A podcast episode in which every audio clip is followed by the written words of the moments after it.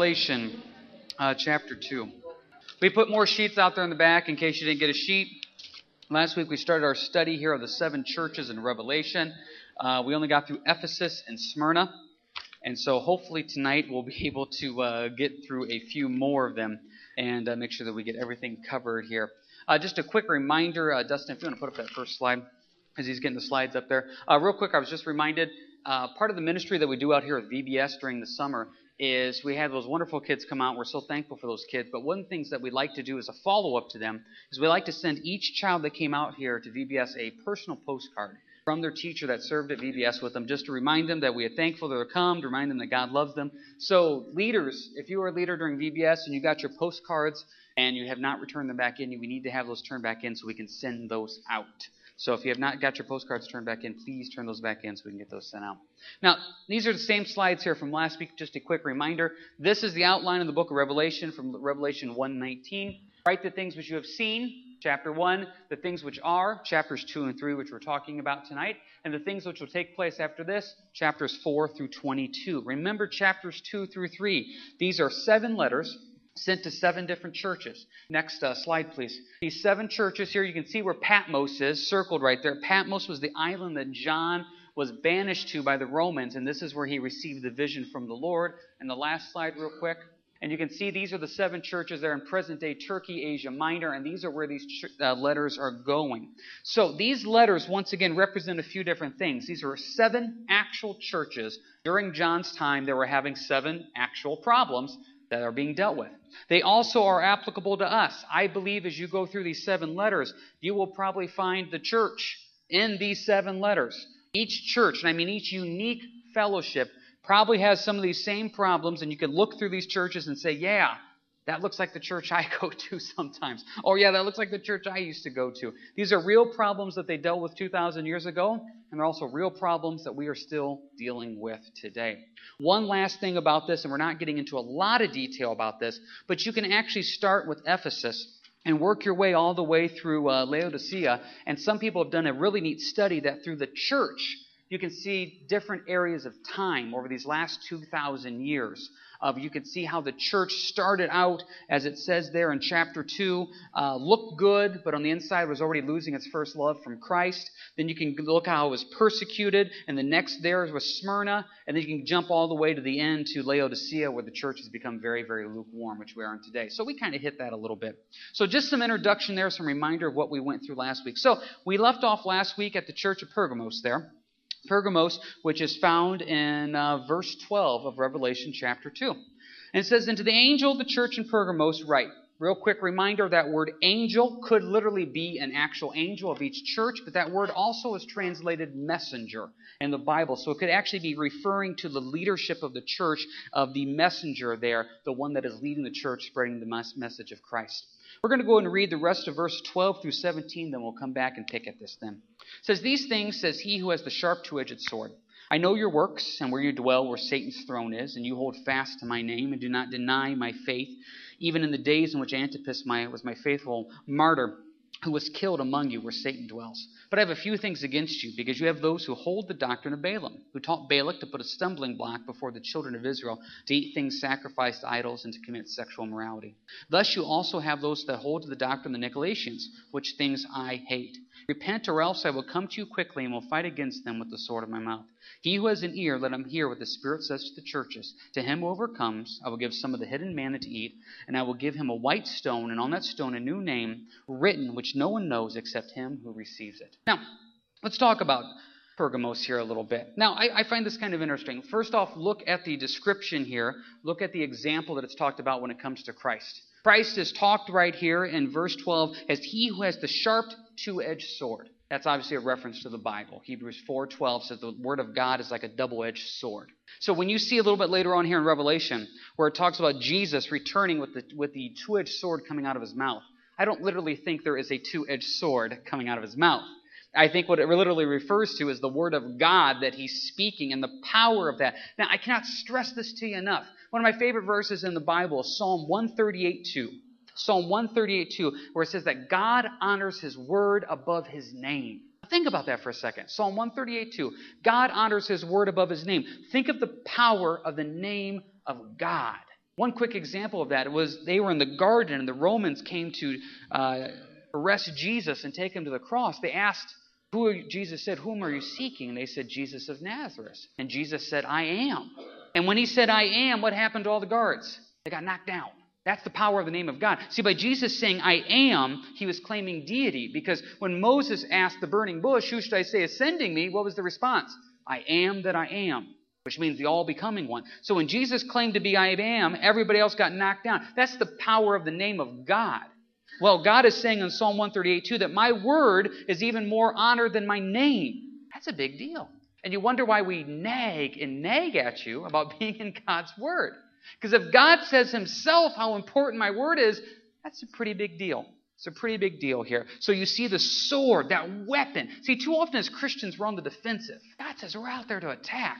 And not attack to harm, but attack to speak the truth. And we do that by using God's word.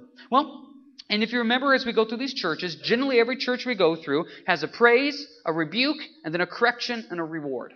So the praise given to the church of Pergamos is they're faithful. Verse 13, I know your works and where you dwell, where Satan's throne is. You hold fast to my name. They're in the midst of Satan's throne, in the midst of immortality, excuse me, immorality and sin, and, and they're holding fast to God. Now, real quick, and please don't answer out loud. Do some of you work where Satan's throne is? Are some of you have a house where you feel like you're married to somebody where Satan's throne is? How many of us have a place where we feel like I am sitting smack dab in the middle of Satan's throne? Every day when I go to work, I'm clocking into Satan's throne room. Well, the church at Pergamos you can relate to. These people were literally there, and they're saying, God's saying, hold fast. Hold fast. Well, how much longer can I hold on? I hear this all the time. How much longer should I stay in this relationship? How much longer should I stay at this workplace? How much longer should I stay there? I always tell people until the Lord tells you to go, you stay. Yeah, but you know how difficult it is? Well, verse 13, it was diff- more so difficult that Antipas was martyred. I don't think you're going to get martyred at work tomorrow. I sure hope not. But the point of it is, it's tough. It's tough sometimes. One of my favorite verses in Hebrews, it really convicts me. It says, You have not resisted to the point of bloodshed. Realize how many times we say, Oh, this is so difficult. I can't handle it anymore. Like, oh, we can handle it through the strength of the Lord. Now, if God says go, go. I'm going to make sure that's abundantly clear. But what God is writing to the church of Pergamos here is you are where Satan's throne is, and you know what? That's right where I want you, right where Satan dwells. Look at that. Then to verse 13, where Satan dwells. I want you right there. And God says, I will give you the strength to get through that. What a neat example of God putting us where we need to be, not necessarily where we want to be, but where we need to be to do the most for the kingdom but, verse 14, the rebuke. They're holding the doctrine of Balaam. Now, Balaam's quite a guy. If you want a little study on your own, I encourage you tonight, write this down. Numbers 22 through 25. Numbers 22 through 25. It's about Balaam. Real quick insight into Balaam. Balaam was a guy that was hired by Balak to go curse Israel. He was basically a prophet for hire. And so what happens is Balak comes and says, Look, Israel is getting too strong, getting too powerful. We want you to come curse Israel. So could you please come say something bad about Israel? Because obviously you're a prophet. Whatever you say is going to come true. So we're going to pay you money to curse Israel. So you guys know what happens. Balak hires Balaam to do this. Balaam opens his mouth. He tries to curse Israel. And what does he keep doing? Keeps blessing Israel. So this happens the first time. Balak's like, okay, th- uh, this is not the way it's supposed to be. Well, he hires him again. Well, next thing you know, Israel gets blessed again. He tries to get him a third time, and by this time, Balaam's donkey steps in, which is a whole story within itself in Numbers 22 through 25. And Balaam basically can't curse Israel. See, this is the problem. We think the story ends right there, but it doesn't. Because Balaam is a smart guy, but not a smart guy in a good way.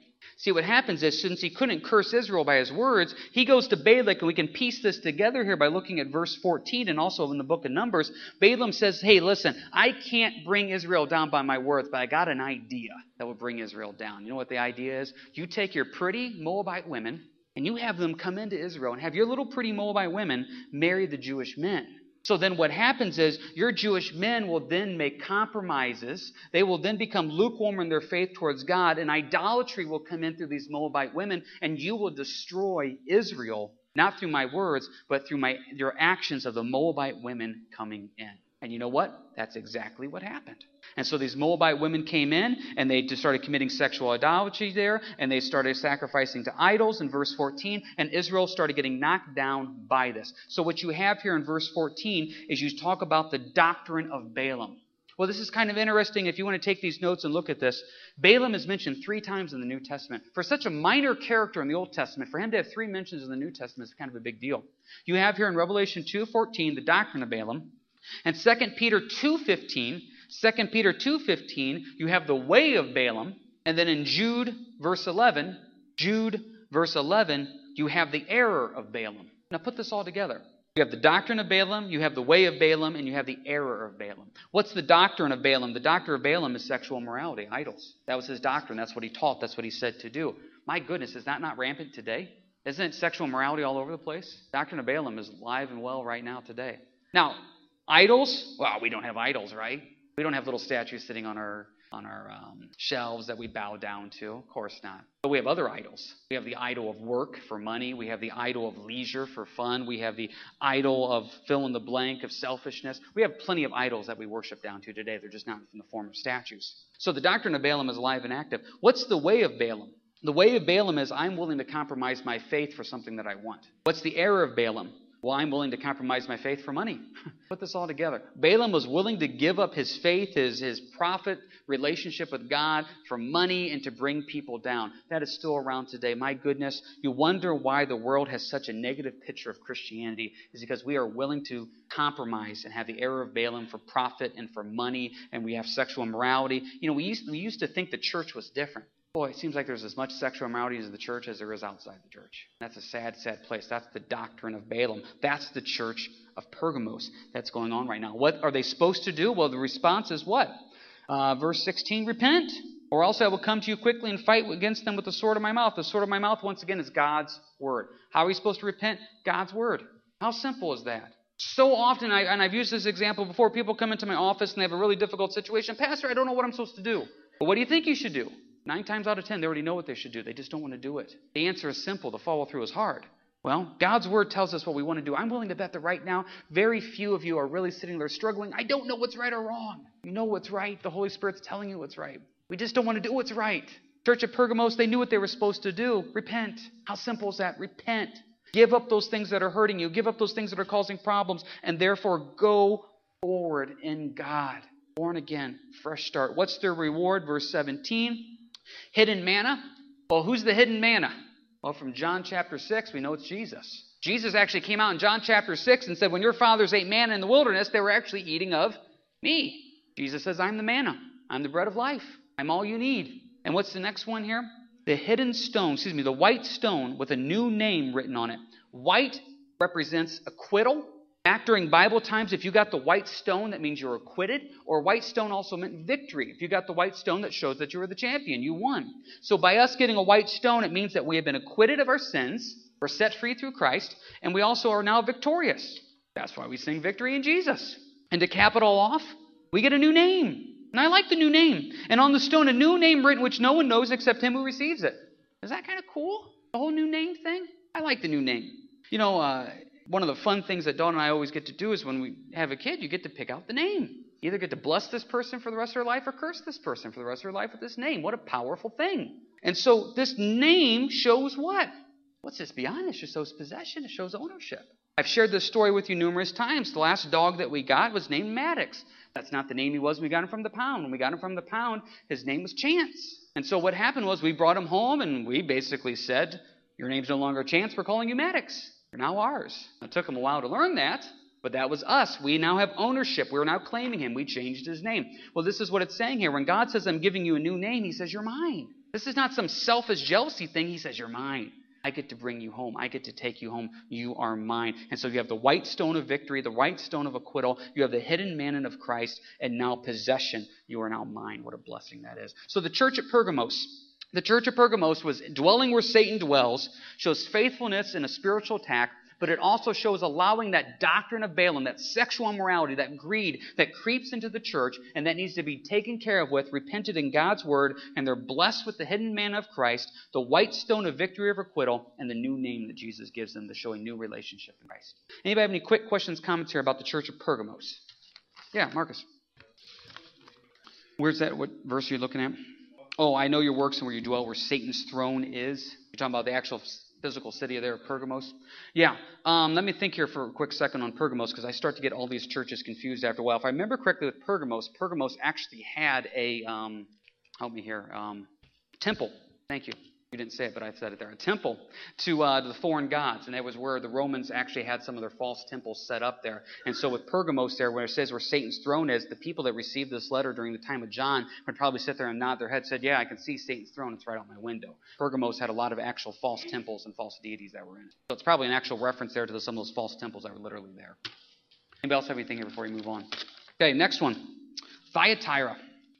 Verse 18, the angel of the church in Thyatira, write? These things says the Son of God, who has eyes like a flame of fire and his feet like fine brass. I know your works, love, service, faith, and your patience. And as for your works, they are more than the, their last or more than the first. Nevertheless, I have a few things against you, because you allow that woman Jezebel, who calls herself a prophetess, to teach and seduce my servants to commit sexual immorality and to eat things sacrificed to idols. And I gave her time to repent of her sexual immorality, and she did not repent. Indeed, I will cast her into a sick bed and those who commit adultery with her into great tribulation unless they repent of their deeds. I will kill her children with death, and all the churches shall know that I am he who searches the minds and hearts, and I will give to each one of you according to your works. Now to you I say, and to the rest in Thyatira, as many as do not have this doctrine, who have not known the depths of Satan, as they say, I will put on you no other burden. But hold fast with what you have till I come. And he who overcomes and keeps my works until the end, to him I will give power over the nations. He shall rule them with a rod of iron, they shall be dashed to pieces like the potter's vessels as I also have received from my Father, and I will give him the morning star. He who has an ear, let him hear what the Spirit says to the churches. So, Thyatira. Well, what you see here in verse 18 is you see judgment. We talked about this in our study in Revelation 1. When you see the eyes like a flame of fire and his feet like fine brass, that represents judgment. Fire, piercing eyes that can see. Fine brass makes you think back to the um, tabernacle. We had the bronze laver and the bronze altar there in front of there that would represent judgment. And this is also shown too in verse 23. Look at this where it says, And I will give to each one of you according to your works. Jesus is saying, I can see what's going on. I can see the judgment. Now, a verse that's kind of a little scary to hear, but Matthew 10 26, Jesus comes out and says, Everything that is hidden will be revealed. Matthew 10 26, everything that's hidden will be revealed. Now, think about that for a second.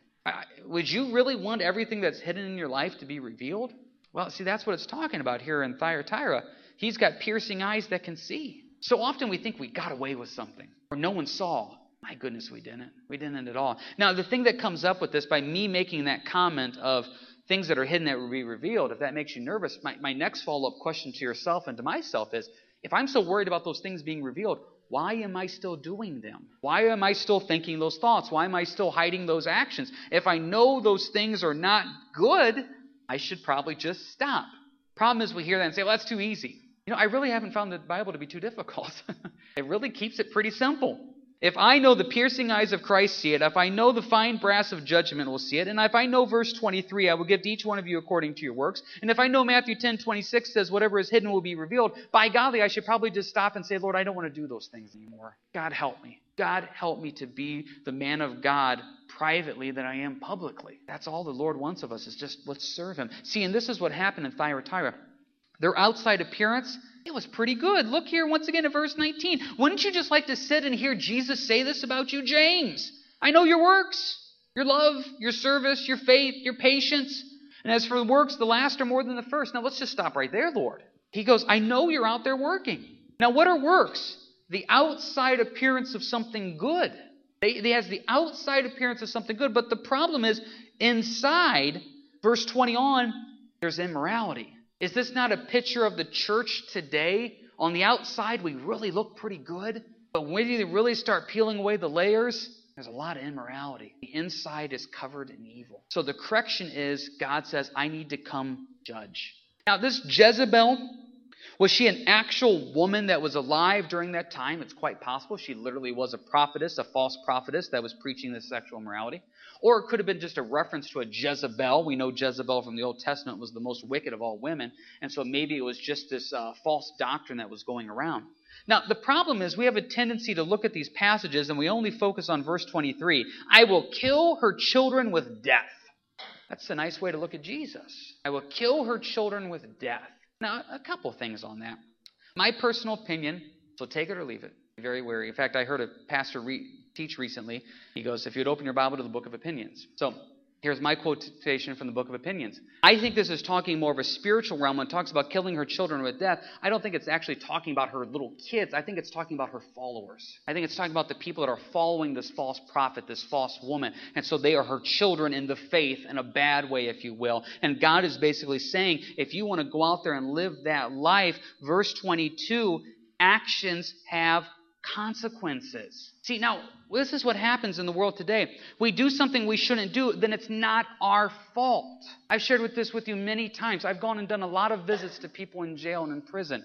And the vast, vast majority of them, it's never their fault. Actions have consequences. Well, sometimes we don't want to admit that our actions have consequences. And this is what God is trying to say right here. I will cast her into a sickbed, and those who commit adultery with her in great tribulation unless they repent of their deeds. So we see there and say, well, that's not fair. God's going to cast them into the sickbed. Does that mean physical sickbed? It could. Does that mean spiritual sickbed? It could. I don't know. I've seen a lot of people that are spiritually sick by their own consequences and actions. I've seen a lot of people that are physically sick by their own consequences and actions. They've led a lifestyle of abuse to their body, and then they wonder why their body gives up. There's consequences to our actions. I don't say this to be judgmental. I don't say this to be mean. I say this as a fact. This is what happens. But the problem is we ignore, look, did you see verse 21? I gave her time to repent. Verse 22, unless they repent of their deeds. How many times have you heard us say this? In judgment, there's always grace. God is saying, I'm giving this false teaching, this false theology here, time to repent and make a change. They're choosing not to. So since they choose not to, judgment comes on them. Years ago, I had a situation where a, a guy called me up, and he had worked at this place, and he worked at this place for a really, really, really long time. He called me up, and they fired me today. They fired you today? Yeah, they fired me today. Well, why'd they fire you? I have no idea. Just out of the blue, they fired me. Now, I'm not smart, but I'm not dumb. And I started thinking, okay, they just don't fire people out of the blue. Okay, they just fired you out of the blue for no reason. Yeah, they fired me out of the blue for no reason. So we went on and on and on. Finally, find out later on the reason they fired him out of the blue for no reason. He had illegal drugs with him. Well, I think that's a reason. But yet, he was going around telling people he got fired for no reason. Now, maybe to him it was no reason, but the people that he worked with, that was a pretty good reason to let him go. See, right here, God is saying, repent, repent. Well, I don't think I'm doing anything wrong. I want to go out and live the lifestyle I want to live. If that means sexual morality, well, that means sexual morality. Well, if you sleep around, you're going to get yourself into trouble physically, spiritually, emotionally. Well, I can go out and abuse my body with whatever I want, whatever drugs and alcohol I want. I don't care. There's no consequences. Well, there will be consequences to that. If we go out and live a lifestyle like that, we will be cast into a sick bed, spiritually and probably physically and emotionally. That's why God says in verse 21, repent. That's why God says in verse 22, repent.